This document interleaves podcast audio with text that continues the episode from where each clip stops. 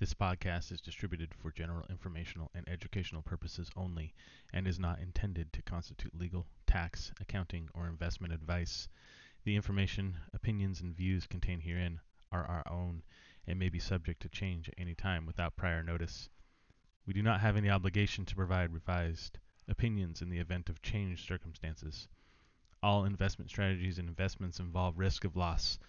Nothing contained in this website should be construed as investment advice. Any reference to an investment's past or potential performance is not and should not be construed as a recommendation or as a guarantee of any specific outcome or profit.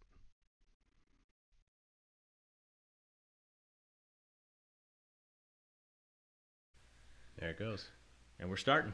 You can see it. I can see it. All right. All right. Well, so episode one officially playing with the new toys that Nate got for. Yeah, episode one, we got some actual podcasting equipment. All right. Uh, it's neat. and so if it sounds like crap, it's because it's our first time using it.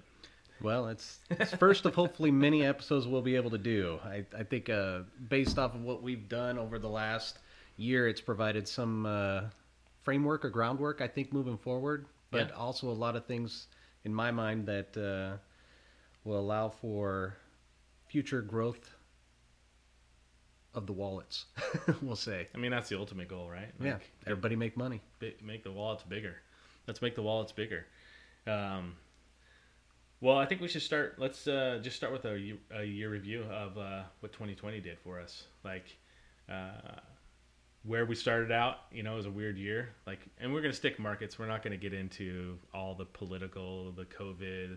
I mean, we all know what happened. It's always there, but let's stick to the markets. I mean, obviously, where they impacted was pretty big, but uh, we don't have to go in depth with the with the COVID charts. No, because that's a kind of one of those events I think that you can't really plan on happening repeatedly over and over again. Is every is every new sickness that's out there going to create more or less a black swan event that um, that created a buying opportunity that I don't know that we'll see again. I I I don't know. I can't predict that, but I think for 2020 in review, where it started out, if we were looking at the start of the year, I felt coming into 2020 that we were going to have a pretty positive year. In fact, I think I posted that I felt the S&P would get up to about 3300 from the start of the year.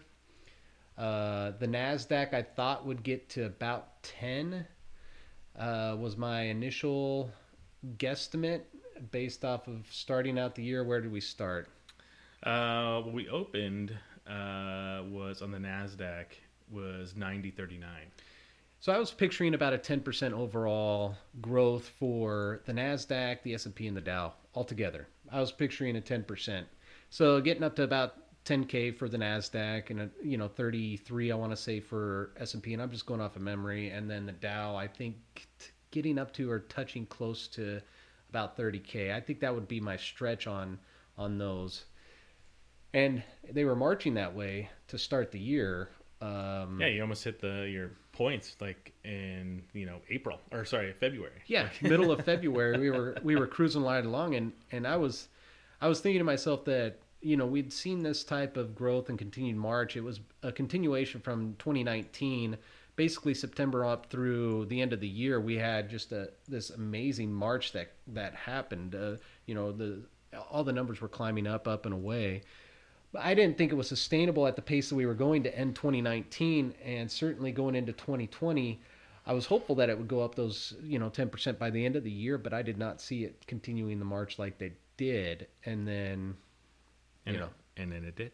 and then it did. And Well- then the rug got pulled out from everybody. The rug, yeah. The interesting part with the rug was, I mean, that was one of my, probably my better calls that I've ever had overall in all markets, the traditional market and Bitcoin, because uh, as it came through, I'm, I'm looking at DJI here, but I don't, let me go to Spy because I the Dow I don't I don't watch as much as I do Nasdaq and and uh, SPX. So as you know, the Spy follows SPX pretty similarly. So uh, for me, when we were, let me zoom in on the time frame. So, as we were coming through in uh, February, late February, um, you know, everything was telling me that I needed to kind of start to to um, get out of some of my holdings. I got stopped out on a few as it started to tip over the top here in uh, the end of February, but it just you know it, it reminded me of this little dip beforehand. And did I know that we were going to go down super far? No. I mean, we had we knew COVID was out there. What it was going to be, we didn't know yet. But uh, overall, I started to um, tighten my stops. Uh, some got stopped out. Some I just closed out. You know, after this first big dip here uh, on the 25th of February, um, I know I, I was pretty much out of everything. Uh, Bitcoin was looking, and I was running Bitcoin was like kind of my uh, indicator of a lot of things that was going on too, and it rolled over almost the same. And that's the weird part because they were all rolling over prior to this. And I don't know if you remember, uh, there was a lot of news that came out on some of these uh, politicians that had insider information of COVID that um, they were selling their stocks, like pre-sell before the big dumps. Like they were selling, you know, millions of shares and millions of dollars worth. Yep. Because they knew what was going on before we knew, before the public got the information. Yep. Uh, and so I kind of think that's what was, you know, pushing a little bit of this rollover. You know, or it just technically it was, you know, getting up there. So uh, for me, I, I got lucky because um, the majority of it I was getting out of it, but you know, tightening those stops as it started to roll over. Um, I mean, that obviously was a, a, huge move as it just rocketed down. Uh, once it rocketed down, that's where your brilliance came in. Uh, it was more or less a, a, combination of, of us recognizing that there's going to be a, a huge reaction to this, but uh, with every huge reaction, there's a huge opportunity as well. And uh, for me personally, I just was I'm never going to capture the bottom. I'm never going to capture the top. I you were close, dude. I was. You close. were close. Was like, close. come on. but it's it's one of those things where it's like, okay, you could buy stuff on sale for, you know, if you're seeing a 25, 30 percent drop in the in the regular markets in those leveraged ETFs, you're seeing a, a 70, 80, 90 percent drop overall. Yeah. Which are they ever going to go to zero? I guess theoretically it's possible, but for when you're talking about broad holdings of having an underlying um, you know your your underlying stocks that are part of it. Yeah. Are the underlying stocks that are part of the overall leveraged ETFs going to go to zero? No, they're just going to reverse split back. They'll eventually come back up. How long will that take? I, I can't tell you. Nobody could really Nobody tell you. Tell you that. No, you, are never going to know exactly how long it's going to take to recover it. But for what we were looking at, uh, I was thinking, hey, we got a year, maybe two years of, of these things coming back. And if they come up from the the 70 80 90% bottom where where we were looking to get in or where we got in uh, that was that was going to create some growth potential that was far beyond anything any other options that were out there for us at that point in time. So now do you remember uh, on i'd have to look at the timeline the calls that you made to get in and you know i was fine with them. I wasn't all my indicators told me just kind of hold off. There might be another push down but you know you were ready to rock and roll do you remember if there was the stimulus that was started to go out at that time, or was it just before? I, th- I want to say that they were in the talks of all that stuff. It was uh, we made the purchases. I want to say about the seventeenth of March. I want to say the real stimulus uh, movement was starting to happen towards the end of March, first of April. I think they were talking about it, but they weren't necessarily voting on getting it all through until first part of April. Yeah, I want to say that April sixth. This this candle wick right here, I think, was like the big this this dip down in this little uh, area here because I remember this coming up. Yeah. This is where I was because there was no stimulus talk. There's none of that was really or nothing passed, and I was looking for the dead cat bounce. And so as it started to roll over, you know, I was kind of touting myself. I was feeling pretty good. I told you it's going down again. And then uh, once the stimulus talks came out, it just, you know, or they passed it is like the first one that came through. It was like ripped, just ripped up. I mean, and once that hit, I mean, after that, it's just to the races. Like there was nothing stopping it. Yeah, it, it, once you once you basically give cash to people to utilize how they want, it's going to sustain growth in a short order.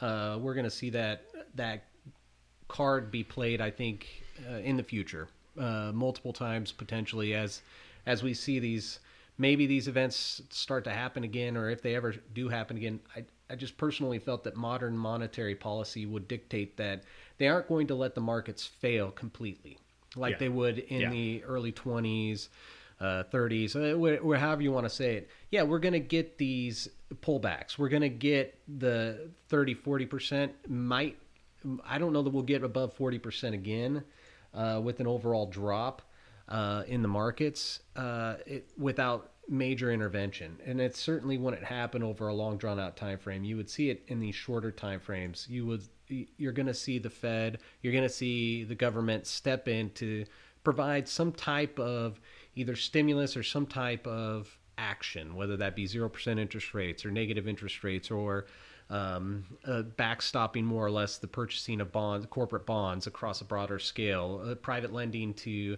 directly to the Fed. All these all these moves that they Buybacks. made, uh, buybacks, Quantitative every- easing. Yeah, all the all these, and, and I don't think we've fully seen all of the tools in the tool ch- chest be used as of yet. And I think they're still going to be implementing more coming into this upcoming year. But I would say, as a review for what we did for 2020, we're seeing that yes, those people that that didn't lose their minds uh, and just completely sell at the bottom and swear off buying stocks for the future probably did all right. Uh, Yeah. I know for myself personally, I on the way down about March April timeframe was when I really had to evaluate what am I holding and why am I holding it.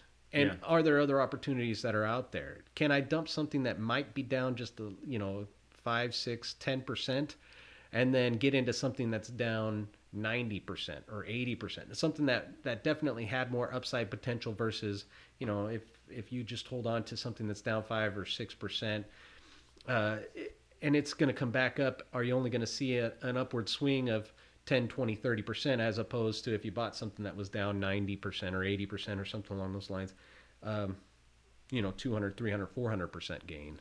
And those things are important to kind of evaluate, and that's something that you have to answer for. That I had to answer for myself, but each investor has to answer for themselves. What if there's a major event happening? What? How am I going to respond to that? And Right. 2020 really amplified. How do you react to a really bad case short-term scenario? Well, that's one of my that's one of my phrases I live by. It's not the events in your life that define you; it's how you react to those events, right? So it's like there's always something that's going to happen, always in your life, whatever it is. And this is the market. The market, in my eyes, the reason I love trading it and everything else is it acts like life. It's psychology. You see these things that are happening over and over, and how people are reacting to it. So how do you react to it? Like that. That's a good question. Like to ask anybody that's looking to get into it. You know, we have our little group that's going on in our Discord. It's like, what do you got going? Why? Why? Are, Why? And I ask that all the time when people are posting like, "Oh, I bought X Y Z stock. Mm-hmm. Why'd you buy it?" Yeah. You know, I want to know why. I want to see what is it that you're reading, what is it that you're seeing uh, that's going to bring you that that that uh, conviction. Is, Yes. is, is, is to you know put the money down. Yeah. You know, Because you got to be confident. You got to have that conviction. You got to have confidence in what you're doing moving forward. And even if it's short-term confidence of being like, you know, I see a chart. In your case, you're you're more a chart or technical analysis type of person. And so, if you see something, having that confidence that you say, hey, you know what? Nine times out of ten, this scenario plays out to this. Well, that gives you the confidence to be able to Yeah. make that decision and have that conviction moving forward. If nine times out of ten you're right, hey, you're you're well in the money, Yeah. as you know. Well, and I want to, you know, one of the things you said uh, when you were picking some of the stuff that uh, you were looking at getting into, it wasn't it, one of the qualifiers was it had to be down a lot. Like, Yes. okay, what got what got hosed on this entire drop? But the other was it had to have good fundamentals behind it. You know, Yeah. we we put in a lot of those uh, ETFs, the triplicate ETFs that were in Yeah. there, but it was. You know what's going to come back from this, and you start looking at you know interest rates are going to zero, well, Mm-hmm. what was our best performing stock almost or ETF that we bought was you know well not now but it was up there was nail Nail, yep. right well interest rates low interest rates that's the great one people are going to be building remodeling putting all this stuff in together it's like that was an obvious like answer that was a great one so that Yep. was that was good I mean Short term, that was uh, I would say probably in that three month, three to five month time frame. Nail really took off in that, and with any of them, uh, once you have that and you have that feeling that it's going to go somewhere, you always have to keep on watching it because it's going to. Some of those are going to respond Yeah. really quick. They're Yeah. going to go up a huge amount. Uh, you know, go from. I think it was down at lowest. It was five, and it shot up to sixty something. So that's that's quite a significant jump.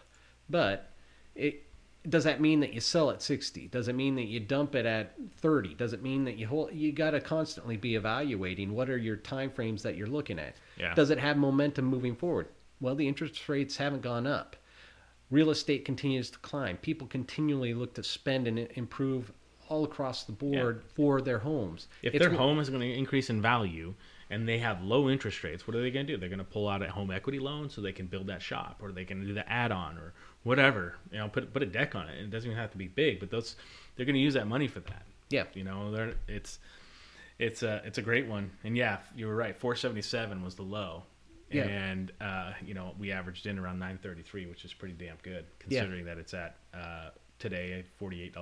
Yeah, and 48. I mean, it's very strong for you know when you look at it from the nine dollar standpoint. But if you look over across the 52 week range, having it up around 98 dollars, I think was the high point that it got during the 52 week range. It's it still has, in my mind, some room to run potential. Uh, is it going to be four or five hundred percent growth between now and the end of 2021? I I can't say. I highly doubt it. Will it grow from its current point, maybe 100%? Yeah, it's got a really strong potential Yeah. to do that based off of what's already been out there and what's been established. I think it can it can definitely do that. That's not based on anything technical charts, anything else like that. It's more of just a feel and having that that confidence and and more of that conviction on, you know, looking at the broader scale markets, the new home builders, which Nail includes a lot of the new home builders, um, D.R. Horton, D.R. Horton, uh, yeah. Lennar, uh, Toll Brothers. Uh, there's a few other ones that are out there that are that make up Nail as the overall holding. But what you look at is their new home starts when this uh, when the COVID nineteen took into full effect. They were seeing they weren't seeing a whole bunch of tire kickers. They were seeing a whole bunch of buyers, and their inventory got purchased very quickly and rapidly because people were wanting to capitalize on the low interest rates and locking those in. But yeah, I mean that's that's what they did. A lot of people did. I mean, I know you tr- you uh, I think you locked in a low interest rate. Yep. Took you a while. It took me a while, but once it, I mean, you when you can lock in for a thirty year time frame at three and a quarter on a house that you you know you're going to live in long term, it's basically like giving you free money. Why pay off a loan at three and a quarter when you can invest it and make you know 20, 30, 40 percent per year annually compounding as time goes on? It doesn't it doesn't make financial sense to me personally to do that. Now, each person is going to have their own justification for what they see. Some people look to be debt free as soon as they possibly can, but that's that's Hey. a, probably a different topic for a different different uh, I was podcast. one of them. I was one of them, and I was. And then I took out debt Yeah, and I bought stocks. 'Cause I you made a lot of money. yeah, and that's that's where it comes down to is that if you could borrow or have free capital to be able to invest and make Yeah. ten percent, twenty percent, thirty percent. Now, obviously, you can lose that as well, but in the long run, if you're continually up and you're non-speculative, you could put it in a VOO and get twelve percent almost guaranteed on a yearly basis. yeah.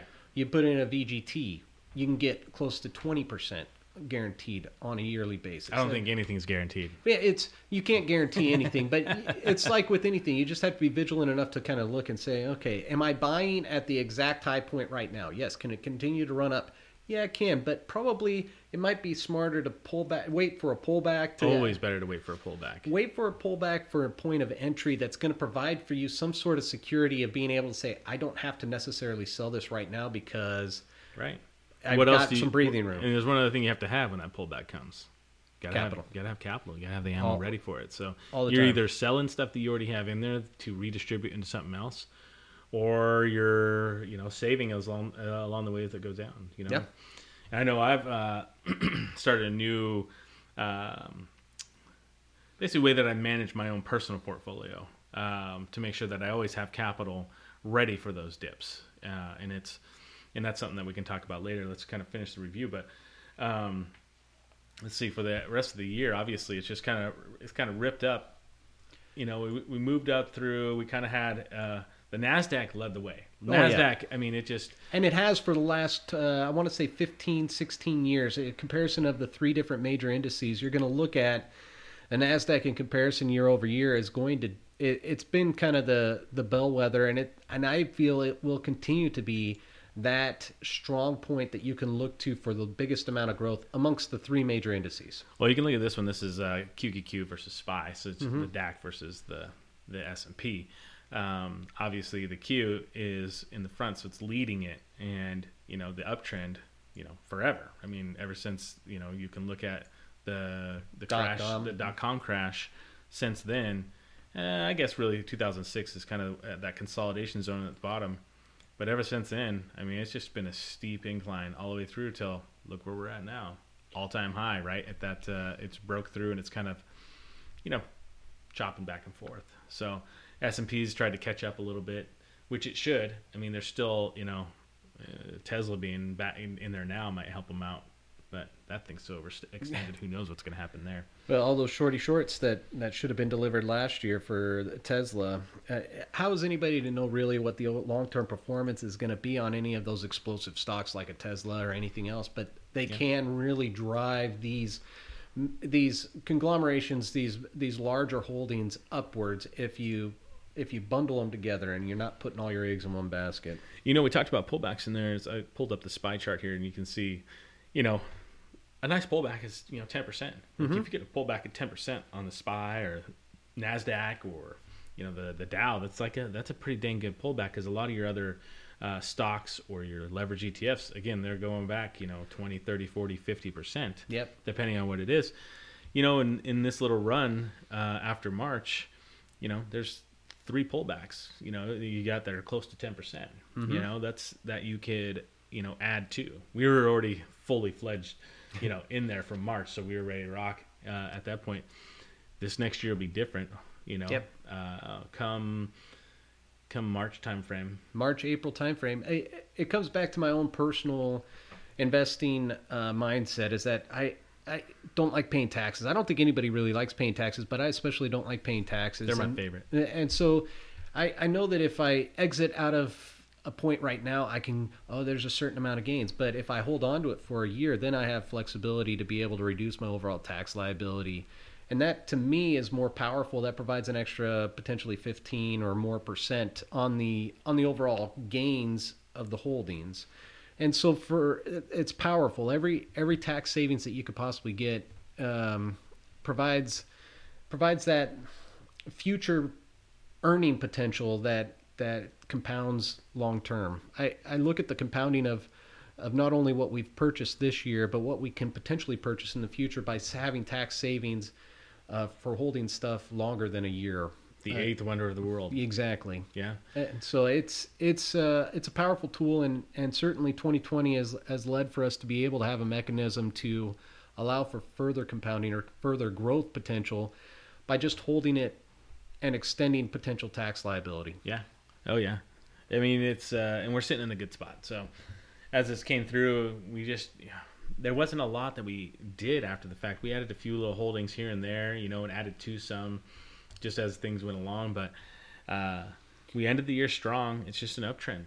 Yep. I mean, it's it's slow, but it's just ticking upwards. I mean, a lot of people think it's a sideways market. You know, I kind of think that way when I because we're not getting the volatility we had back in you know April, May, June, July through there. But you look at it, it's just an uptrend. I mean, even from we look at November on, right, where that personally for me Yes. makes me think of like a sideways market. I mean, the SPY's up five point eight percent Since November, since November. Like that's and that's there's no stimulus out there. There's Nope. nothing that's been pushed again. Uh, we've got put back on lockdown everywhere, like even more harsh lockdowns than we we're at before. You know, but yet it's just ticking up. You know that residual of that money being in the market is just kind of keeping it going and forward. So. I, and like you said earlier, I think you know as we transition from the year review uh, into what we're looking forward, Yep. I think we see the same thing. That trickle effect of what was already pushed out there with the trillions of dollars. What was it, seven trillion, eight trillion, or whatever? yeah, I think overall stimulus that's out there, some 6.4 trillion up to I, who knows? Do you count the new 900 billion in uh, as a part of that? I, I think it all got approved and signed. So yeah, you got to Yeah. count that in as part of the 2020 stimulus. Yeah, I think the six hundred, as they're saying, it might go out partial of those checks for people tonight. Uh, some of them might hit tonight, but they're still working trying to get the two thousand, which is great. I think they those people need it. I mean, Yep. If only there was a way to really get it to the people that actually needed it, and not. I mean, we capitalized on what what this brought to us. Oh yeah. we were in a we were in a very fortunate position that we were able to capitalize on it. There's a lot of people out there that, I, and I know personally, you know, uh, the jujitsu gym that I go to, that Yep. they, you know, they're not they're not getting handouts throughout. You know, we they got a, a really good support system there that's you know helping them you know make it through. But dang man, this is this is rough on those small businesses like that, and all this money isn't going to them. No. you know, there's trillions that are going to these big businesses that basically it's the bailout that we saw before. Yep. So we're going to see more of it. It's not going to change. It's not Nope. like uh, old uh, uh, Biden's going to step in there because he's the, the the the wind of change is coming. No. No, no, it's the same old, same old. But It's it's just a continuation of the politics, and we're seeing politics play out right now. You're going to see the politics play out in 2021. But as a part of that, are we going to be more dependent upon stimulus news? Um, what was it in 2019? It was China trade talk news. That was the oh, the, the Trump- every week. every week. So there's always something that's going to trigger, or that they'll point to the trigger of being the pullback, or that the, it's Yeah. going to actually affect like a 5 10% pullback of the overall indices. Is it real?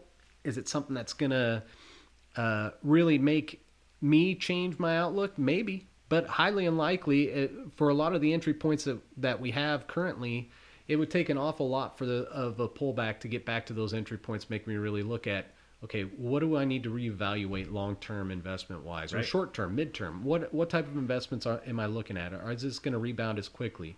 I think you're looking at the catchphrase for 2021, at least in the first initial part after Biden gets in there, is going to be what are these stimuli- stimulus checks going to look like? Right. Are we going to see multiple? Are we going to see 2,000? Are we going to see 1,000? Are we going to see a continuation of this play out three, four, five times into this upcoming year? Projections are initially saying that our GDP is going to grow if they adjust uh, the $600 stimulus check up to $2,000 stimulus check from a five and a half up to six and a half GDP, GDP growth, six and a half percent growth. So they're already calculating that GDP is going to grow next year, or this upcoming 2021 year, up five, almost six percent, which is basically rocket fuel. Yeah, oh, yeah. I mean, You- you can, that growth, that, that type of growth from where we're currently at, rocket fuel for everybody that's out there. So if we continually provide those stimulus, is that an extra 1%, 2%, 3% that's added for each one of those checks onto our overall GDP? right. It's huge. That's how we calculate, well, what can we borrow as a, as a government? What can we, what do we see as the overall debt liability that we have? It trickles down to traders. It trickles down to hodlers like me, people that just look for different differing entry points. And there's going to be other things that emerge. But right now, I think what, with us being as close to the all-time highs of uh, current holdings in the the leverage funds that I'm looking at, it makes it tough to to be or to recommend, hey, buy this right now. Yeah. You can't. I can't say, oh, buy this one thing right now or buy that one thing. No, it's just kind of a. I'm already pretty well allocated, and uh, let's just kind of see how this. Yeah. Oh, and it's I, you know you have your ideas of, and I kind of have it you know mapped out in my head. It'll be completely wrong, but uh, the like you said, stimulus. They're going to start the talks once he gets in there. They're going to really push for it. We might get one that comes through, or at least a bunch of you know momentum towards it. We're going to keep climbing, coming to the end of March, April timeframe. You're going to see, I think, a dip in that time Yep. frame because that was when a lot of people got in obviously in March to April timeframe, and it's that 12 month time frame you're talking about. If Yep. They can get rid of that long term capital gains and uh, you know cash in on some of the, the these stocks. I think we see a pretty decent pullback in that time frame. Yep. You know, and from there, I think that's the buy point, man. Yep. Potentially. It could be. Uh, yeah, it's all tough to say. I I would say that most people are predicting that 10 to 12 percent, maybe 15 percent pullback in the overall Yeah, markets that'd be great. in in that time frame, and it would make sense where it matched up perfectly with long people that entered into March like we did, uh, needing potential, you know, missing out on the short term capital gains, but then also being able to cash in to pay for the taxes for April Yeah. 15th. That Yeah. people are worried about paying for those at that time as opposed to October. Uh, so there's a lot of a lot of factors that are there. I think uh, the first hundred days of a new presidency is always uh, interesting. I think we've seen from the beginning of November, if you know, for for me personally, I know for you personally, we we looked at entry points. I personally got entry points at the end of October, first part of November for a couple of holdings that have panned out fairly nicely. Uh, and so there's going to be those opportunities again. It's just a matter of how patient can an individual be uh, in looking or waiting for those to co- come about. Um, the, we're in the what is it? The Santa. Um, it's a Santa's push uh, after Christmas. Oh. Basically, uh, it's the It's all the, stores at the end of the year. end yeah, of the yeah. year. Everything uh, for the rallies, the stocks. Uh, it, it basically extends from Christmas until two days into the new year, two trading days into the new year's. It's consistently seventy some odd percent up. The seventy-seven percent of the time, it trends upward by one to two percent on the overall indices across the markets. So, is that what we're in right now? I don't know. Is it because of the stimulus? Could be. Uh, Yeah. I almost think I've posed this question before uh, privately. Is that is the threat or the thought of a stimulus more powerful than the actual stimulus? So having that potential of a two thousand dollars stimulus out there for months or weeks or however long is that going to drive the market upward more than if they said tomorrow we have two thousand dollars stimulus checks that are coming out to people? Well, we saw. I mean, I think I think we see it react to it, Yeah. as in uh, the same way that we saw Trump with the trade talks. Yep. You know, it's oh the trade's on, the trade's off, the trade's on, the trade's off, and I think we see minor reactions that come from it. I don't think it gets built in overall, like the long term saying, oh, we're gonna get it.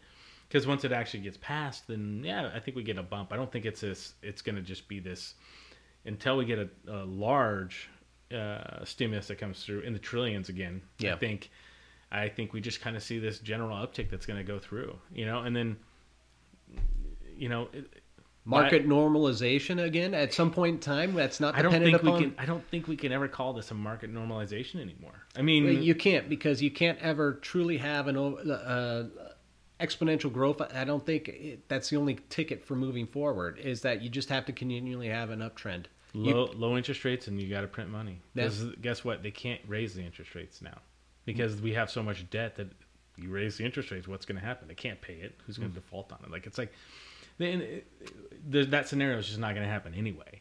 No. I mean. That they'll just print more money. They're just going to devalue the dollar at some point in time, supposedly. But I mean, you see it in the market. So I know you see it. Go to the grocery store.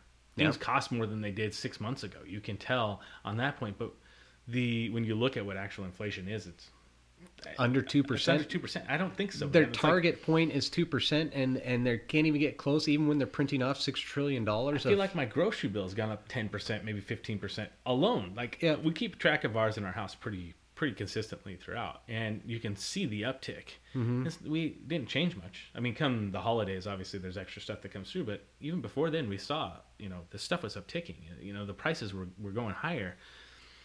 That's that's inflation. That's Yeah. what that's what we talk about. How much can I buy with my dollar?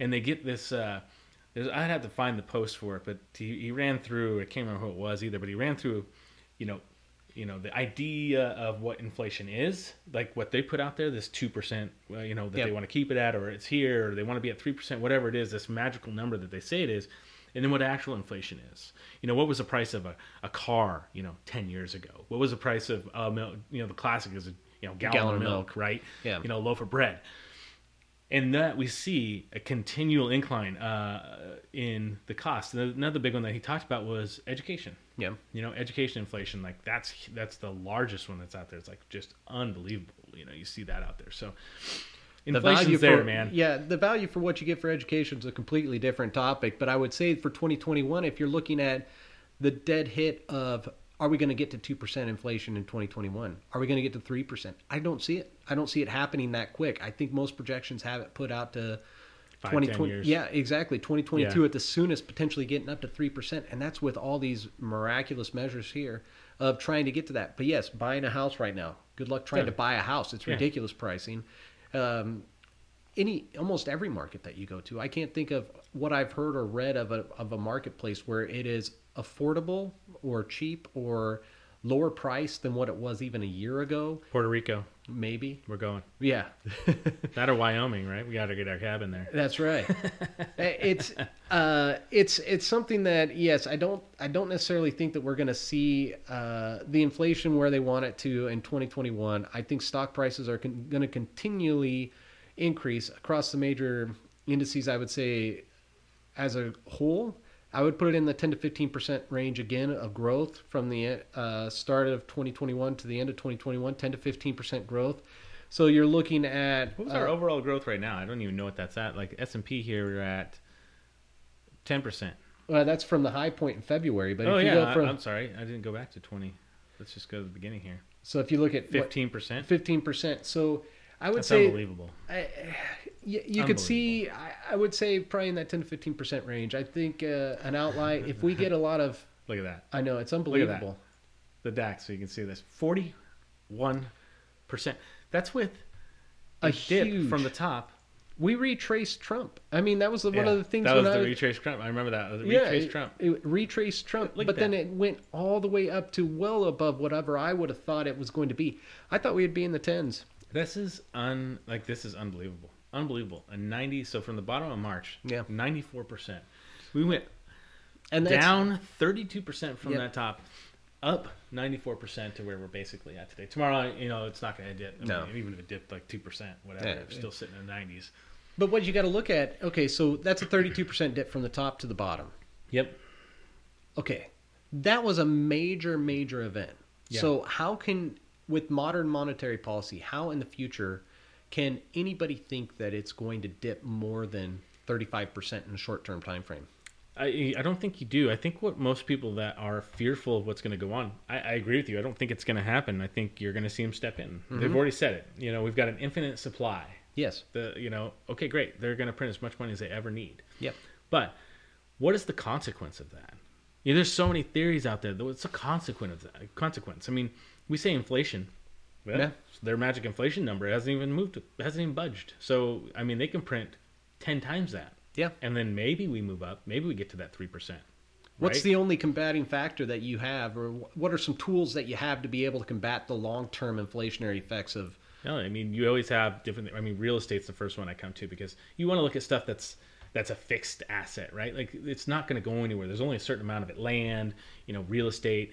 You know, precious metals are always a big one that's out there. Obviously, my favorite is just Bitcoin. we can Well- talk about that one later. I, I and I think I would contend that you could also look at securities or just Oh. anything across the board, be, being able to outpace that overall inflation. Yes. What I think that you would you would immediately go to your real estate, your That's the classics. Those the, are the classics, right? of like uh, precious metals Yeah. or whatever along the lines, because that's a tangible asset that you can hold on to. But it's going to just pace.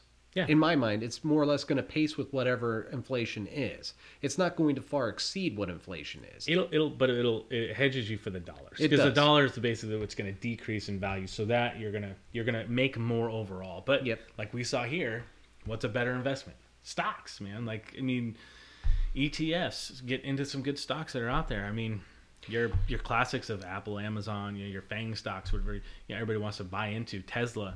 I mean, you can't go wrong. I mean, and you're getting double your money. And one of our best holdings that we had throughout the year was Fangu. Mine, Yeah. personal side, but then on the uh, on our little investment side of things, Fangu. Uh, I guess I call it Fangu, but it's FNGU. FNGU. yeah, here we go. Uh, we entered at 33 bucks, and uh, your charts were telling you it was going to go down more than th- lower than 33. I looked at 33 and I was like, hey, this is the perfect entry point. Uh, yeah, it was in the same spot. Like uh, this whole turnover that was coming in through here. yeah. We got in at that point. I mean, what are we? Seven hundred percent up now, and it's, It's- looking strong. It's looking really, really strong. And it, yeah, there's been pullbacks. You look along the way. There's huge r- uh, upswings that happen. There's huge pullbacks that happen. There's and it's going to continue to happen in that regard. I would say look for those pullbacks. I entered in again with some additional purchases back in the 200 range, just below the 200 range. I mean, this is these are what you're talking about because Yeah. these are three x leverage. So Yeah. I mean, uh, with with leverage comes your risk that you have to be able to hold through these big dips. Because guess what? If you were holding here, Yeah, I bought there. you were crapping your pants. You were down eighty percent. Yeah, You're down eighty percent. How many of you can say I'm going to put hundred grand in, and then all of a sudden it looks like it's only twenty? yeah, but and then, then, say, "Oh, I'm going to hold on to it." You say that. Not many people can. No, not it's many tough. people. It's it's the strong hands. It's the shake out of the you know who's going to get shaken out. It goes back to what we were originally talking though about about having that conviction or having that confidence overall in that long term Right. holding. Is is Apple going to go away? Is it, is Bitcoin going to go? You can draw the parallels across any board. If you bought Bitcoin at the top twenty or nineteen thousand back in two thousand what seventeen? Oh, I- and then, and now it's at twenty eight thousand. So I mean, if you held during that whole time, you're like, oh crap, you know, I look like an idiot. But long term, it all pans out. Always. I mean, for most things. Well, for most, For most things, things. yeah. Time's uh, the friend of the investor, but yeah, if and we, that's that's a key difference. Are you an investor Or are a you a trader? Right. So you're the investor side. You're, Yeah. I mean, you're, and I and I will always you know come to you at that kind of side of it. You you invest it like Yep. you're long term. I know when it's going to come down. It's long term. I am a trader. Like Mm-hmm. that's. I look at. I want to be in. I don't want to lose a lot. My my whole uh, concept is small gain or small losses, big gains. So if I can keep my losses small and keep my gains big, things are going to come out for, well for me in the end. Mm-hmm. You know, and I've I've done well with that. I've done really well this year. I've done I did well last year. So uh, as a trader um, but it's really easy to do well in in a bull market, in a bull market. I mean, that's that's the whole deal. When it comes down to it, it what does it look like in Yeah, a bear but- market? yeah. But the And- only thing I say is when I look at where I got out and where I got back in, I mean I'm looking at a you know twenty percent difference between top and bottom of where I got when I got out and where I got back in because I traded. Mm-hmm. If I would have held through, I still would have been good, but not as good as I was because I traded out of and got back in, except for those taxes. Yeah, that that's where it comes down to. You always have to weigh out the tax consequence that comes down for short term versus long term in the holdings. And as we come to the end of this year, you got to figure there's going to be people that are going to harvest their losses from this year. Now, I, I don't know how many losses people are going to have because everything is is trending upwards I mean, overall. we got we got a couple still sitting we in there. we got a couple that are sitting in there. couple not options, many. couple options that we might close out tomorrow just because. It, it's not much, but No. harvesting some of those losses, it, it has value during this time. But as far as overall holdings of stuff, if you go beyond into this new year, it'll all pan out. It, Oh, yeah. it, it always seems to. Yeah. Uh, it's just a matter of how much pain can you take in the short term looking at a number. The best investors are those that are dead, right? That don't do anything. Uh, That's the classic fidelity one. But here's the, the we talk about the investing side. Uh, you know, people will choose that one. They also choose the the study. I Yeah. put that in quotations here. The study of they took traders and they gave them, you know, said, hey, you're going to be a trader for a year, and they threw them, you know, threw them into the fire. These were all people that had never traded before. First off, and there were seven of them. hmm So their study consisted of seven people That's a broad to, market, right? to trade. and I think it was like one out of the seven like made some money, and it wasn't even a lot. It was like he made like twenty bucks or something stupid. So, and not all the rest of them either they they stopped, you know, within the first couple months, or they just lost their money throughout. You know, they did horrible. yeah. Of course, you're going to do horrible. It takes there's actual techniques that go into trading to be able to do stuff.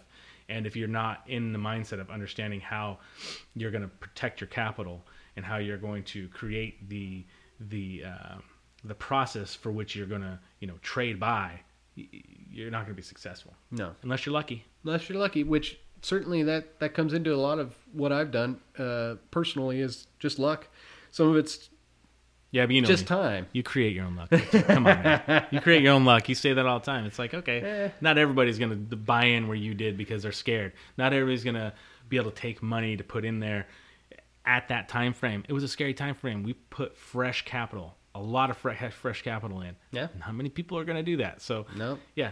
you don't go chasing uh, what is it don't go throwing good money after bad or something like that And, uh, we didn't throw good money after bad because i don't think that it was a bad investment and i think you you talk to anybody that's a long-term investor they will say there's some luck that's involved with everything that they do i mean we've you, Warren Buffett's one of them. He's like, I've just been blessed to be born in a time frame that allows for me to be able to experience such growth and a, and a capital accumulation that is stocks. Hey, And and that's one thing that we're currently in right now is we are in a blessed with a time frame that allows for stocks to be such a value. We've talked about it extensively. How how valuable is this tool or mechanism to be able to know exactly how much money or you have, not some Zillow estimate on a home that you own or not some Yeah. some bank telling you. You can cash in and get the money Yep. from whatever you have at any point in time, know how much it's worth on down the line. And Yeah. you could see it grow and compound and grow and compound over that time frame. To me, that's more valuable than any of the other investment mechanisms that are out there for real estate or um, precious metals or whatever else. Now, Yeah. certainly you can throw crypto into the mix of things, but that's a completely different. Uh, We'll go on to crypto talk on, on another one because I'll talk a long time on that one. But uh, I did want to go and move on to because we're gonna geek short on be short on time here. Yep. Let's talk about uh, we have a little yearly competition going with Yep.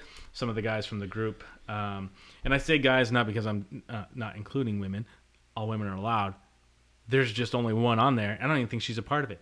well, and plus we live in a state where it's not y'all, it's you guys, and so we refer to guys in a in an all encompassing type of uh, Yeah. uh, say vernacular, I should say, however you want to say it. So, So why don't you uh, let me know? Let's start from the, the top of like the the first one. We'll just kind of look at what it is, uh, who, and we don't have to say the name of who picked it, but we'll just look at some of the stuff that they picked.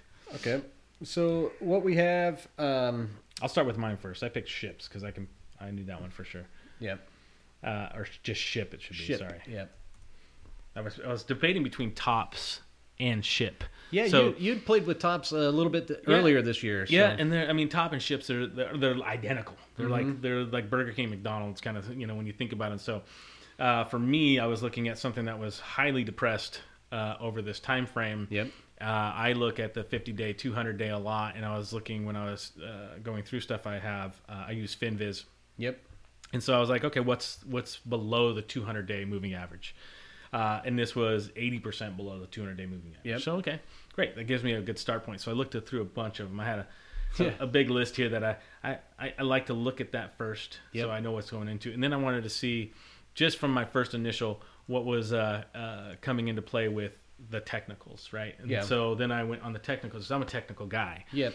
Uh, and then I found a couple of them that looked really well with me, and I, I was choosing between ship and tops because they looked exactly the same, almost, almost to a T. Little different fri- price point, a little different market cap, but really close. Um, and then from there, I looked at the fundamentals. Okay, well, what's what's going on with these guys? Why are they so depressed? What's what's happening? Uh, you know, and obviously with trade talks is one of the huge ones. You know, China's shut down, so we're not getting as much shipment that's going on there. And it's just and it's been throughout the world, not just with the U.S. I mean, I know Europe was going through some of the stuff, and you know, It's everywhere. everywhere. Um, I don't know how well it's going to be, but I'm kind of playing the encouragement of the new administration coming in and potentially opening up some of those talks to get it going again. Uh, at some point in time, it will. Um, I also found a lot of different um, uh, funds that were actually putting uh, tops and ship into their funds uh, for the same reason that Yeah. they're looking at uh, the potential of these trade talks opening back up, increasing trade, which in turn is going to raise the you know uh, a rising tide raises all ships. Yeah. Right. So Hey. I would pick a ship. It's right there. So that was that was kind of my choice on that one. We'll see if I win. Yeah, it's always tough to to say uh, as far as extending out because they've been highly depressed based off of the existing COVID structure that they're in. Long term, what is their debt structure going to look like as they try to emerge from this? Are they receiving any type of benefit or aid as it moves forward? Who's going to know? You, the best guesstimate is based off of the the technical analysis that you do on these charts here, looking at past indicators of hey, it's a strong company. It's not like that strong or infrastructure is going to go away once they get let back into the wild, more or less. They're going to emerge as somebody that is strong. I would I would venture to say it's just a matter on how they can weather the weather the storm since it's a shipping company weather the storm more or less of this of what we've been dealt or what they've been dealt in this short term time frame I'm gonna pause it right here. Hold on one second. So we have a few other ones. How many did we get all overall? the ones that i had uh there was a total of eight that i had tracked i think there's probably one one or two more that got submitted afterwards um I, but it wasn't on the actual ven, uh, the venue venture thing. I know for me, I looked at uh, BXRX, um, and I, I probably did a. s- I I haven't really looked at, at buying any of the small caps or anything along those lines, in a, in a decent little bit of time. But the chart looks somewhat similar to what you had there up for ship. Uh, but what I did looked on Finviz as well. I wanted to find something that was close to within ten percent of the um, bottom of their year to year or their 52 week uh, price. So within 10% of that, uh, I had to drop more than 80% overall for the year. Um, and then just kind of read up a little bit on what the overall company does. Uh, what did their recent financials look like? Um, just kind of gathering some some background, detailed information. Uh, is it is it an area that could that could grow? And for me, I always look at pharmaceuticals as being something that's kind of like tech, but just just a little tick under tech as far as overall growth potential. Pharmaceuticals can take off eh, pretty rapidly in my mind, and so what this one had that that interest me, at least from what I remember reading, and it was briefly that I did some research on this before I purchased. It was uh, based on it was a non-opioid uh, pain medication for treatments uh, across a broad scale, but they have already in phase three trials and phase three B trials for treatment of different types of pain related to cancers, and approvals for that are are forthcoming. They're also seeing that their um, um, quarterly revenue uh, is starting to be generated, but then also growth potential is out there. It's one that analysts are, are projecting for uh, eight or nine dollar total purchase or total price here in the near future. I don't know it. The reason why I look at it as being that gap that was uh, on the charts there has to deal with the fact that they just recently released another twelve million dollars worth of stock. I feel like that's a um, to help with their debt more or less. You Yeah. you release that, it gives them some capital to be able to do a couple different things. I don't know if it's uh, potential future marketing that they're going to need for getting their product out to the masses and demanded uh, amongst people, general Yeah. population of people, uh, or distribution. Uh, more or less, though, um, it's a gamble. As with anything, uh, is it is it going to be the next biggest thing in the short term? Probably not. Uh, but I've got a year. So Got look at got a year. Could it swing mid year? Yeah. It could it swing end of the year? Yeah. Could it swing start year? I don't know. I think I think we're gonna know on yours uh, by the beginning of the year which way it's gonna go. Yeah. Just uh, uh, with the it's kind of a it's kind of flat, but I mean it's it's descending wedge ultimately, which is bullish on the on uh, on the downtrend here. So I imagine if we'll see a little breakout here of this uh, descending triangle heading up. Obviously, you got your resistance uh, at the cloud, but I think we I think if it breaks up, I think it'll consolidate a little bit here at the bottom, and then we see some good move up. I mean that's kind of what it looks like there. We'll see. Uh, I like it. I think we should have uh, we should try and have every one of the guys on the podcast Yeah. just to chat. I mean, they all have their own insights. We Yep. should have them on here, and then they can tell us about their pick. Yeah, because I think it's not really fair for us to evaluate their I picks agree. without them here. I mean, we think- can. we I mean, can, but- obviously, we. But it, it's biased because we want we want ours to win. But I think it's kind of interesting that you and I both went to the same general place of Finviz to kind of gather some information Yeah, uh, based off of what's out there. Because I don't I don't consider myself a trader. I don't keep up to date with like oh what's this thing doing. But if I was looking for uh, a purchase of an individual stock that's not ETF, that's not leveraged, that's not whatever, which I don't generally do. I don't generally purchase stocks. Um I think I have uh, Big Five uh, was one that I ended up buying. Smile Direct Club, Chewy.